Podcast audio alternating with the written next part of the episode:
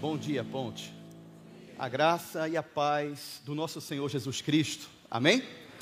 E bom dia para você que nos assiste através do YouTube, do nosso canal Somos a Ponte, e você que nos vê em qualquer momento e em qualquer lugar. No dia de hoje, nós estamos tratando de um sermão expositivo sobre a primeira carta do apóstolo João. Essa carta que é extremamente profunda, espiritual e bastante edificante para a igreja, uma carta que foi escrita e que foi divulgada por todas as igrejas e por isso recebe o nome de Carta Universal. Nós vamos tratar hoje sobre o capítulo 3, dando sequência à nossa série de mensagens, lá no verso, nessa perícope, entre o versículo 1 e o versículo 10. E esse sermão, como eu disse, de uma série expositiva, é um sermão expositivo. E eu gostaria de que você entendesse que uma das razões mais básicas ditas pelo próprio apóstolo João para escrever essa carta, uma das razões de ser dessa carta, dela existir, é dar a conhecer aos cristãos que nós fomos salvos, que Deus tem operado em nós a sua salvação. Observe o que ele diz lá no capítulo 5, versículo 13. Só para reforçar o que estou dizendo. Ele diz: Escrevi-lhes estas coisas a vocês que creem no nome do Filho de Deus, a fim de que vocês saibam que vocês têm a vida eterna. A fim de que vocês saibam que vocês têm a vida eterna. E hoje eu gostaria de lhes falar sobre um dos maiores desafios da nossa caminhada de fé, que é o de manter a certeza, a segurança de que nós fomos salvos, de que fomos perdoados, de que fomos escolhidos, resgatados, de que fomos regenerados pelo poder do Espírito Santo que opera em nós. Mas por que precisamos ser preenchidos por essa esperança e por essa certeza?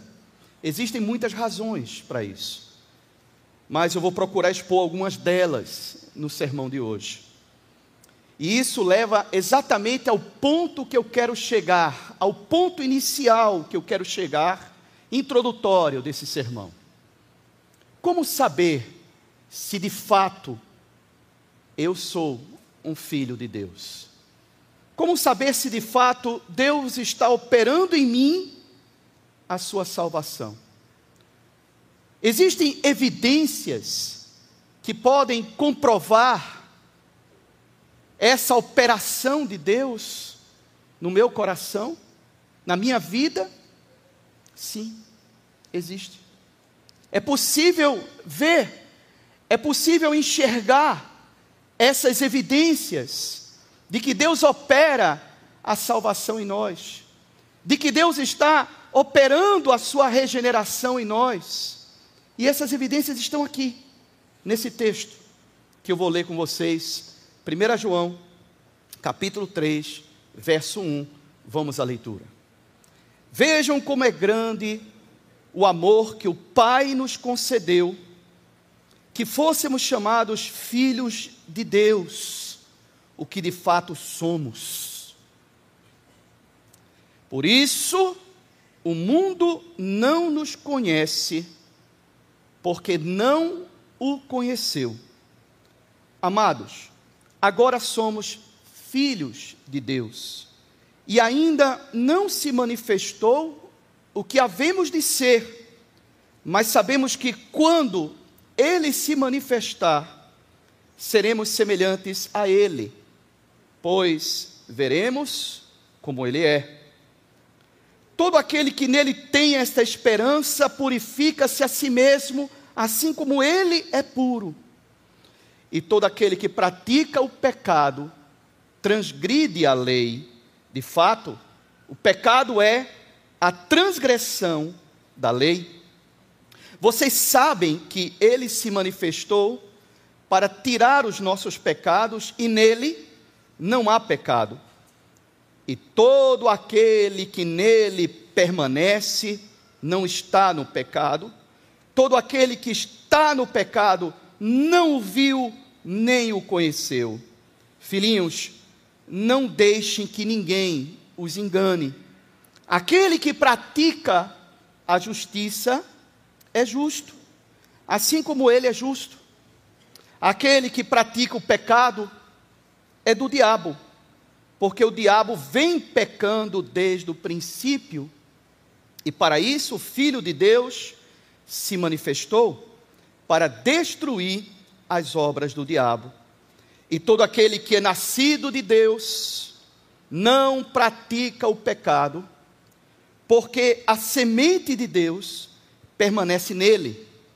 Ele não pode estar no pecado, porque é nascido de Deus. Desta forma, sabemos quem são os filhos de Deus e quem são os filhos do diabo.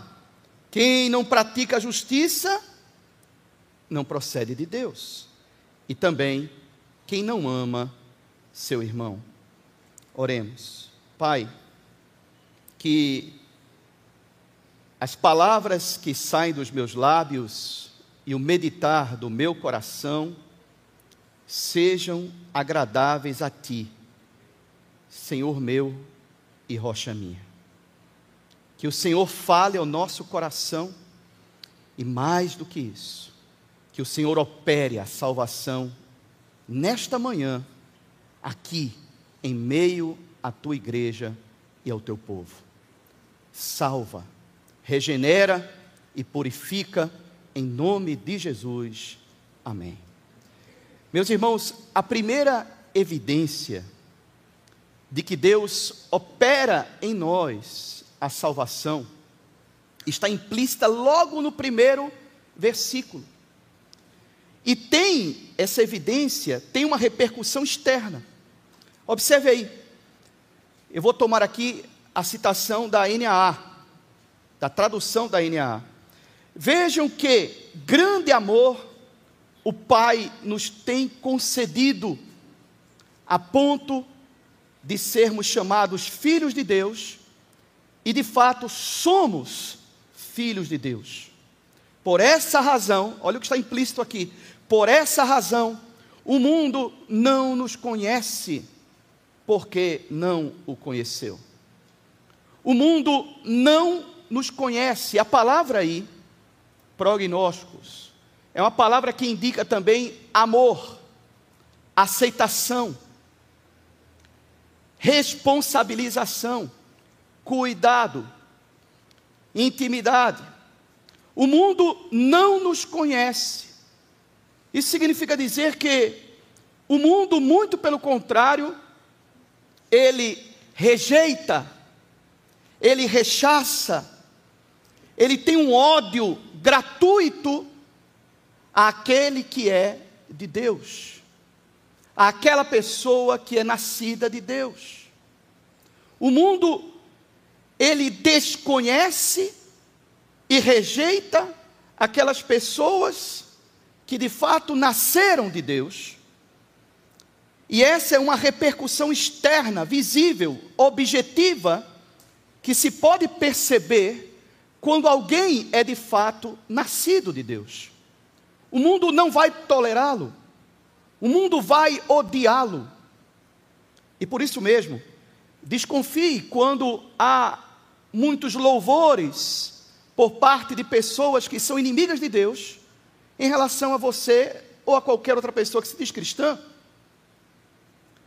Sim, desconfie quando você é muito querido quando você é muito elogiado, quando existem pessoas que são inimigas de Deus, e na realidade lançam ou estendem guirlandas de flores para você. Desconfie, porque pode que isso seja um indício de que não houve novo nascimento. Porque aquele que é nascido de novo, aquele que é de Deus, ele será rejeitado. Haverá um ódio gratuito. E por que gratuito? Porque essa pessoa não fará absolutamente nada para merecer esse ódio, mas as pessoas naturalmente a odiarão. E é por isso que muitas vezes, quando você chega no seu trabalho, e muitas vezes você não faz absolutamente nada com ninguém, mas há pessoas ali que, que querem puxar o seu tapete, tem pessoas ali que querem, e, e dizem isso às vezes de maneira aberta, direta ou indireta, e elas lhe odiam, elas querem lhe boicotar, elas querem que você seja mal vista por outras pessoas, e aqui há todo um trabalho de Satanás para que as outras pessoas tenham a sua imagem, a sua imagem, denegrida e possam não se aproximar de você, porque quando você recebe uma percha, quando você recebe uma titulação, quando você recebe um título, as pessoas muitas vezes não param para pensar e nem têm boa vontade em querer descobrir quem você é na realidade. E é por isso que existe toda uma estratégia satânica para lhe odiar e para carregar em você uma pecha de que você não presta.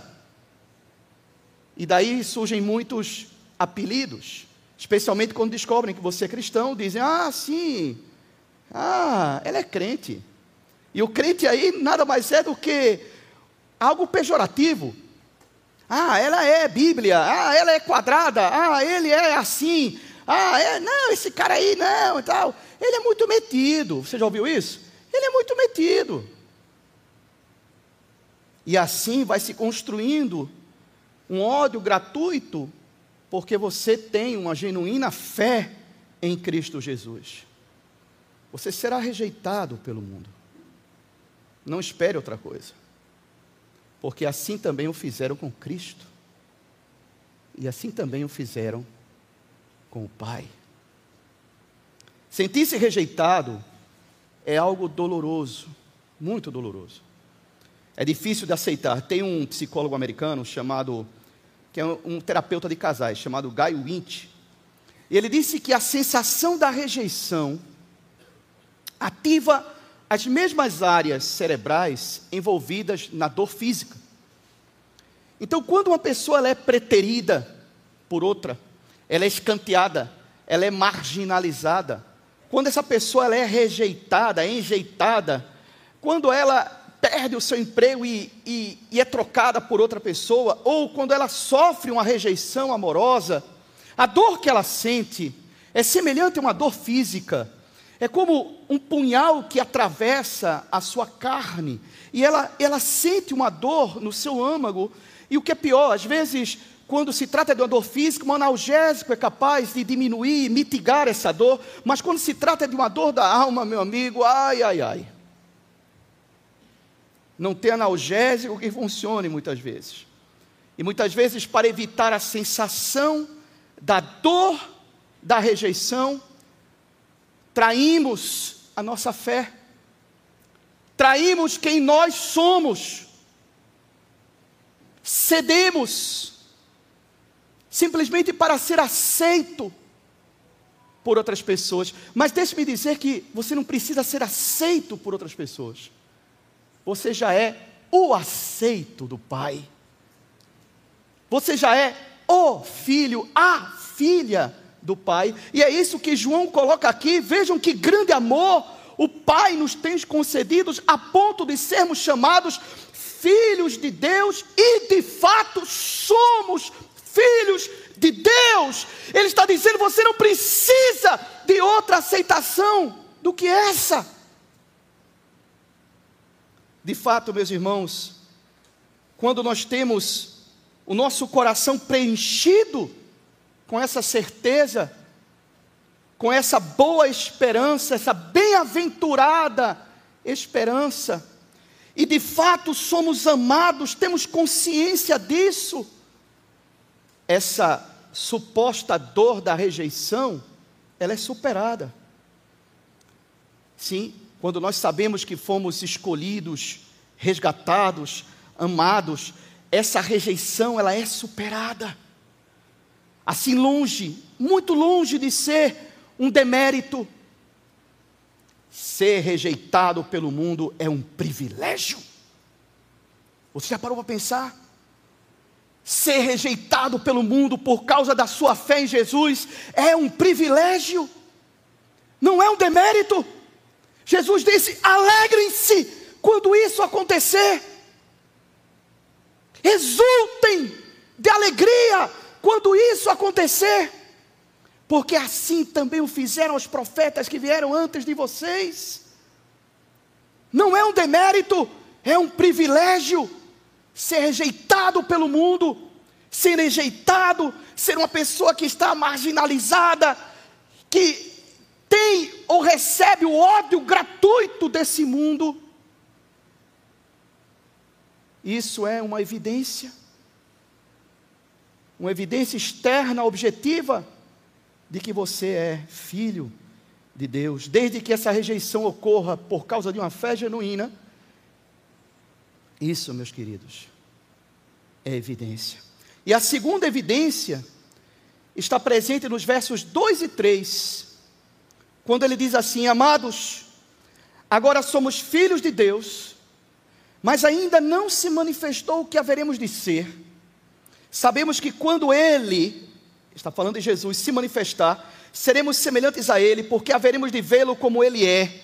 E todo que tem essa esperança, nele purifica a si mesmo, assim como ele é puro. João aqui está esclarecendo que somos filhos de Deus, porém ainda incompletos. Ainda não manifestou o que havemos de ser, o que haveremos de ser. Nós ainda somos incompletos, ainda transitamos nesse mundo na incompletude de um trabalho, de uma operação que só vai culminar na volta do nosso Senhor Jesus Cristo. Mas há algo aqui que João chama a nossa atenção. Ele diz aqui que quem se preenche dessa esperança de salvação, quem de fato é nascido de Deus, aqui ele diz que purifica-se a si mesmo, como ele é puro. E o que significa isso? ele tem no seu coração o desejo de agradar a Deus, ele tem no seu coração o desejo de se orientar por boas práticas, praticar justiça, fazer o que é certo, não moralmente certo, porque às vezes fazer o que é certo para Deus pode ser moralmente incorreto em uma sociedade, mas fazer o que é certo praticando a justiça de Deus.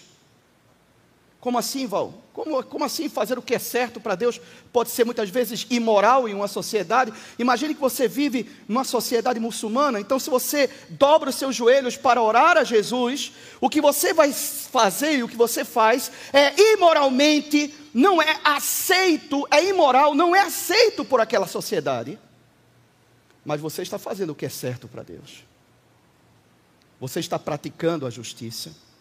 Por isso, aquele que tem essa operação de Deus no seu coração, ele procura se valer de práticas de justiça, devocionais, louvores, leitura das Escrituras, de livros que retratam ou falam das Escrituras, olhares, práticas de amor ao próximo. O salvo busca a pureza em seu comportamento, porque todos que têm essa esperança buscam se manter puros, disse João, buscam se manter puros como ele é puro. Ele, ele tendencia, embora imperfeitamente, embora ele não seja perfeito, mas ele procura algo que antes ele não procuraria, porque não havia essa disposição na sua, no seu coração, mas agora ele procura fazer o que é certo aos olhos do Senhor. E em terceiro lugar, a terceira evidência se acha nos, nos versos 6 e 7, quando João diz: Todo aquele que permanece nele não vive pecando. Veja, não vive pecando. Todo aquele que vive pecando não o viu, nem o conheceu. Filhinhos, não se deixe enganar por ninguém. Aquele que pratica a justiça é justo, assim como ele é justo. E João aqui é absolutamente claro. todo aquele que permanece nele, que está nele, não vive pecando. Todo aquele que vive pecando não o viu, nem o conheceu. A certeza da salvação e a própria operação de Deus em nós, essa regeneração que Deus opera em nós, ela é confirmada por uma vida de arrependimento, por uma vida de boas práticas, de boas condutas. Lembre-se que estamos falando aqui de uma regra geral que se aplica e não a exceções momentâneas.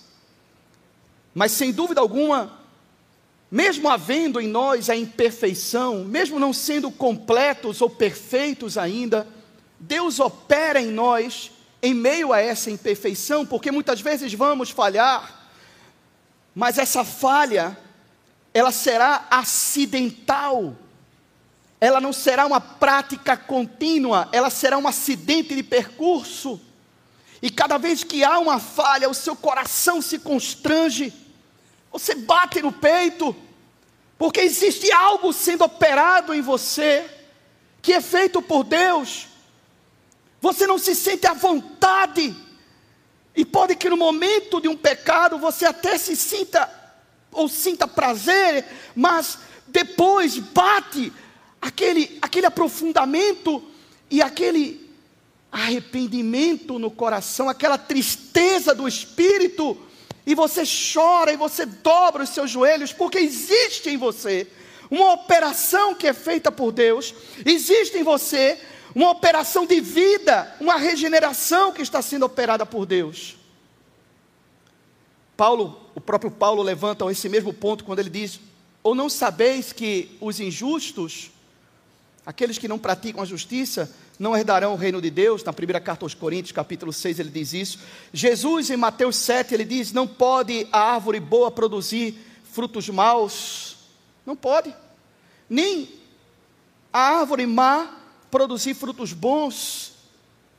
Embora nenhum cristão, repito, seja perfeito nessa vida, porque todos nós somos pecadores, mas a palavra de Deus insiste em que somente as pessoas cujas vidas demonstram o genuíno fruto espiritual da operação de Deus de salvação, realmente nasceram de novo. E estão buscando, estão buscando a graça de Deus para glorificá-lo cada vez mais. João escreveu essa carta porque, ao contrário do que os falsos mestres costumavam afirmar, dissociando prática da salvação, os gnósticos, por exemplo, eles diziam que não importava o que fizesse com o corpo, porque no final é a alma que importa. As Escrituras, muito pelo contrário, elas dizem que o agir confirma o ser. O comportamento cristão é evidência. E no versículo 9, João diz: todo aquele que é nascido de Deus não vive na prática do pecado. E olha como ele justifica. Ele diz: porque nele permanece a semente divina. Nele permanece em estado contínuo a semente divina. E esse não pode viver pecando, porque é nascido de Deus. Não pode viver pecando, não pode viver na prática contínua do pecado, não pode viver em um estado de rebeldia para com Deus, negando os princípios, os valores e não praticando os mandamentos de Deus. E a justificativa de João é porque nele, nele, permanece a semente divina. A semente de Deus permanece em nós. A ideia aqui é que nós fomos gestados por Deus. A ideia aqui é que nós fomos incubados com o princípio ativo de Deus. Claro que isso é uma metáfora. A palavra no original grego desse texto aí para semente é esperma.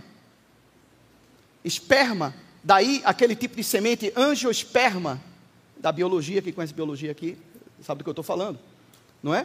Então, a semente, esperma de Deus, é como se aqui metaforicamente o apóstolo estivesse dizendo: olha, há uma transferência das características espirituais do pai para os seus filhos. Existe o DNA do pai sendo introjetado em mim e em você. O DNA de Deus está sendo transmitido de maneira poderosa, eficiente, eficaz e miraculosa na nossa vida. Você percebe isso?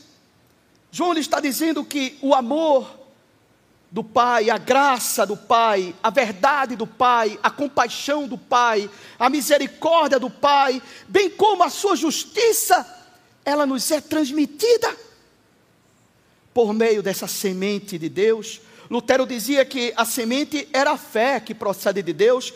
Calvino afirmava que se tratava da regeneração do Espírito Santo operando no coração do crente. E outros ainda diziam que se tratava da nova natureza de Deus dentro de cada um de nós.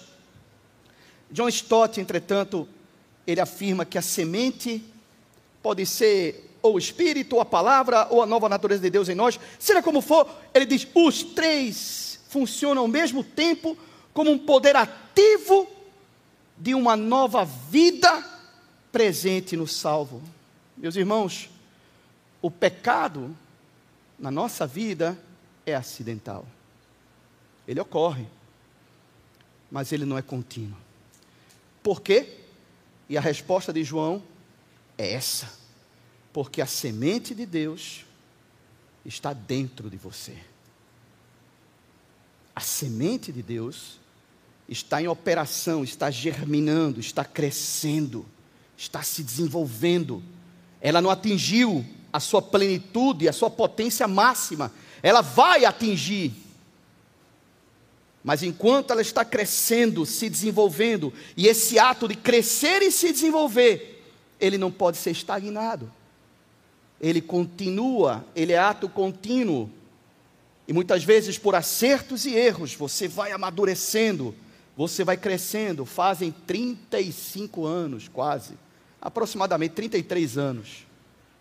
34 agora, eu acho. Entre 33 e 35. Não fiz as coisas, sou ruim de matemática, viu? Que eu conheço a Jesus.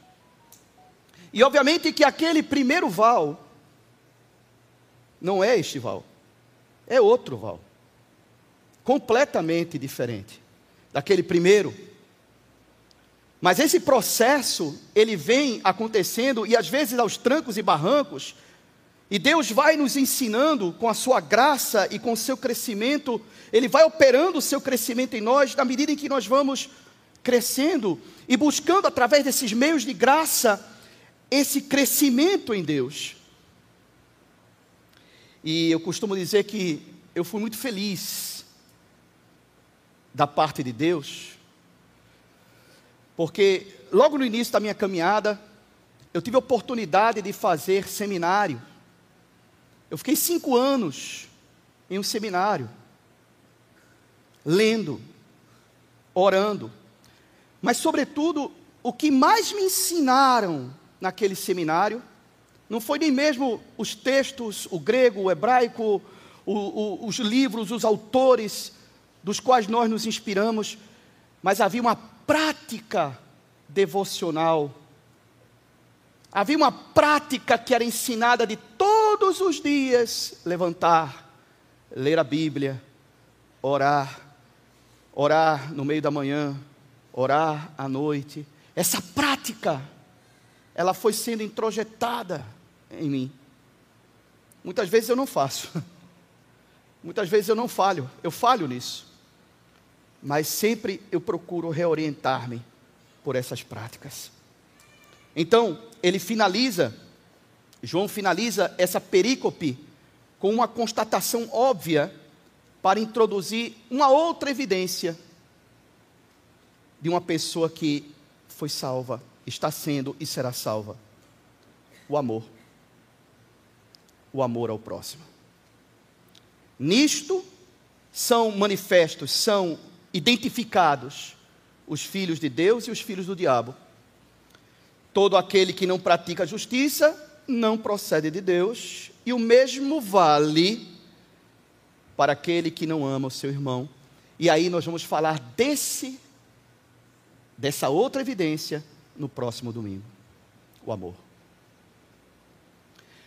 Aqui eu quero finalizar falando sobre o propósito de João, e se o propósito de João era, ao escrever essa carta, era garantir que a igreja não fosse enganada por aqueles que afirmavam ser filhos de Deus, mas cujas vidas provavam o contrário. Se o propósito dele era que a igreja fosse ou ficasse longe de falsos ensinamentos, de que o seu comportamento destoa da salvação, e se você de uma forma, você tem que conservar essa forma, que não precisamos fazer nada, e não precisamos estar atentos ao nosso comportamento, ser aquilo que no meio evangélico se costuma dizer de crente Gabriela, já ouviram falar de crente Gabriela? Gabriela, aquela personagem famosa, né, né, Jorge Amado e tal, que diz assim: ah, crente Gabriela é porque tem aquela musiquinha. Eu nasci assim, vou viver assim, vou morrer assim, Gabriela. Não pense que é isso. Isso é um falso ensinamento. É necessário atentar sim para o nosso comportamento, porque, de fato, aqueles que não atentam para isso, que não mudaram, eles podem até permanecer um tempo na igreja, podem até procurar falsear um pouco certas ações, mas estão mortos. Pode ser que Deus em algum momento opere na vida deles, mas enquanto isso não ocorrer, são cadáveres ambulantes, cheiram a cadaverina e a putrescina. São mortos, walking dead, são mortos que andam, são mortos ambulantes, são cadáveres em estado de putrefação. A vida, ela é injetada por Deus em nós.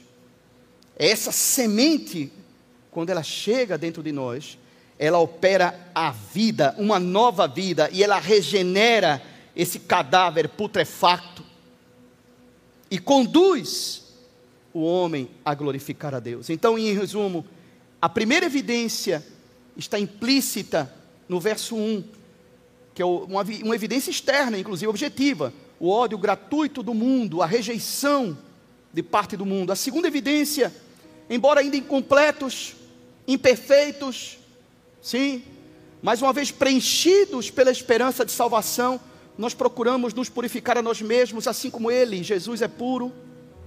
Nós buscamos praticar as coisas que agradam a Deus.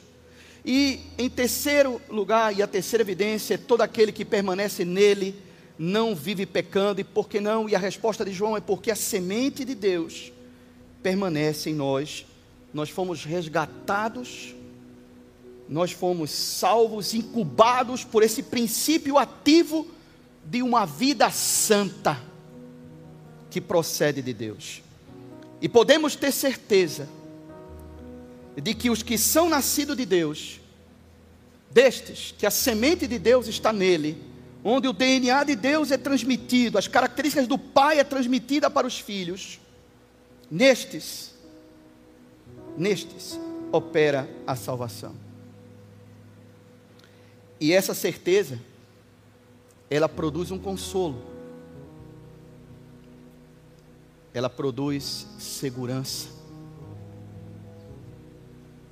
ela produz vida santa diante do Pai. Eu sei, essa mensagem não está muito na moda, ela não está em voga, mas é uma mensagem que nos faz refletir, pensar. E, sobretudo, se ao ouvir essa mensagem, nasce em você um desejo de, Senhor, me salva, me regenera, introduz a tua semente em mim, ou que eu seja cada vez mais alguém que glorifique ao Senhor, é porque em você já existe a operação de Deus, já existe a operação do Espírito Santo na sua vida. Se por outro lado você ouviu e é como se não tivesse ouvido nada, isso significa dizer que está faltando algo aí. A plantinha não brotou ainda.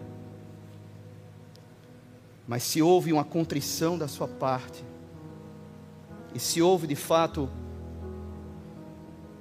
uma solicitude da parte do seu coração para Deus, o Espírito Santo está em operação na sua vida. E isso, meus amigos, é maravilhoso. E isso é extraordinário.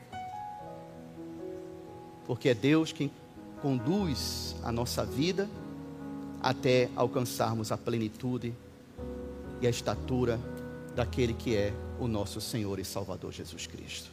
Amém. Fique de pé aí no seu lugar, por favor.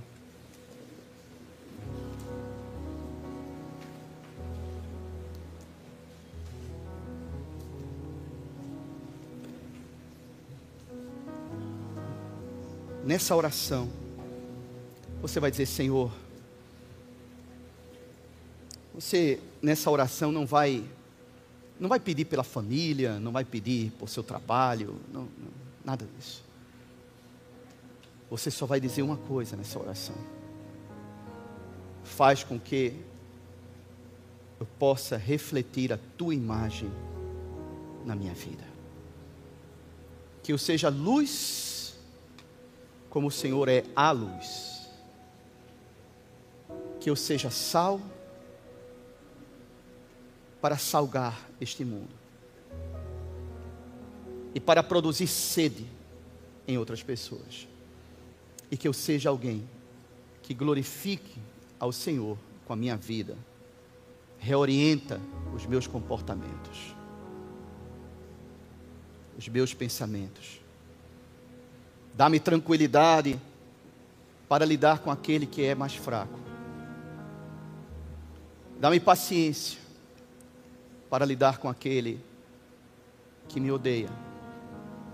E que não permita que eu seja tomado por um espírito de vingança ou de ódio. Mas que o Senhor me dê tranquilidade, amor, compaixão. E que eu tenha fortaleza para sofrer, como o Senhor sofreu na cruz, para poder a partir daí manifestar a tua glória nesse mundo. Feche seus olhos.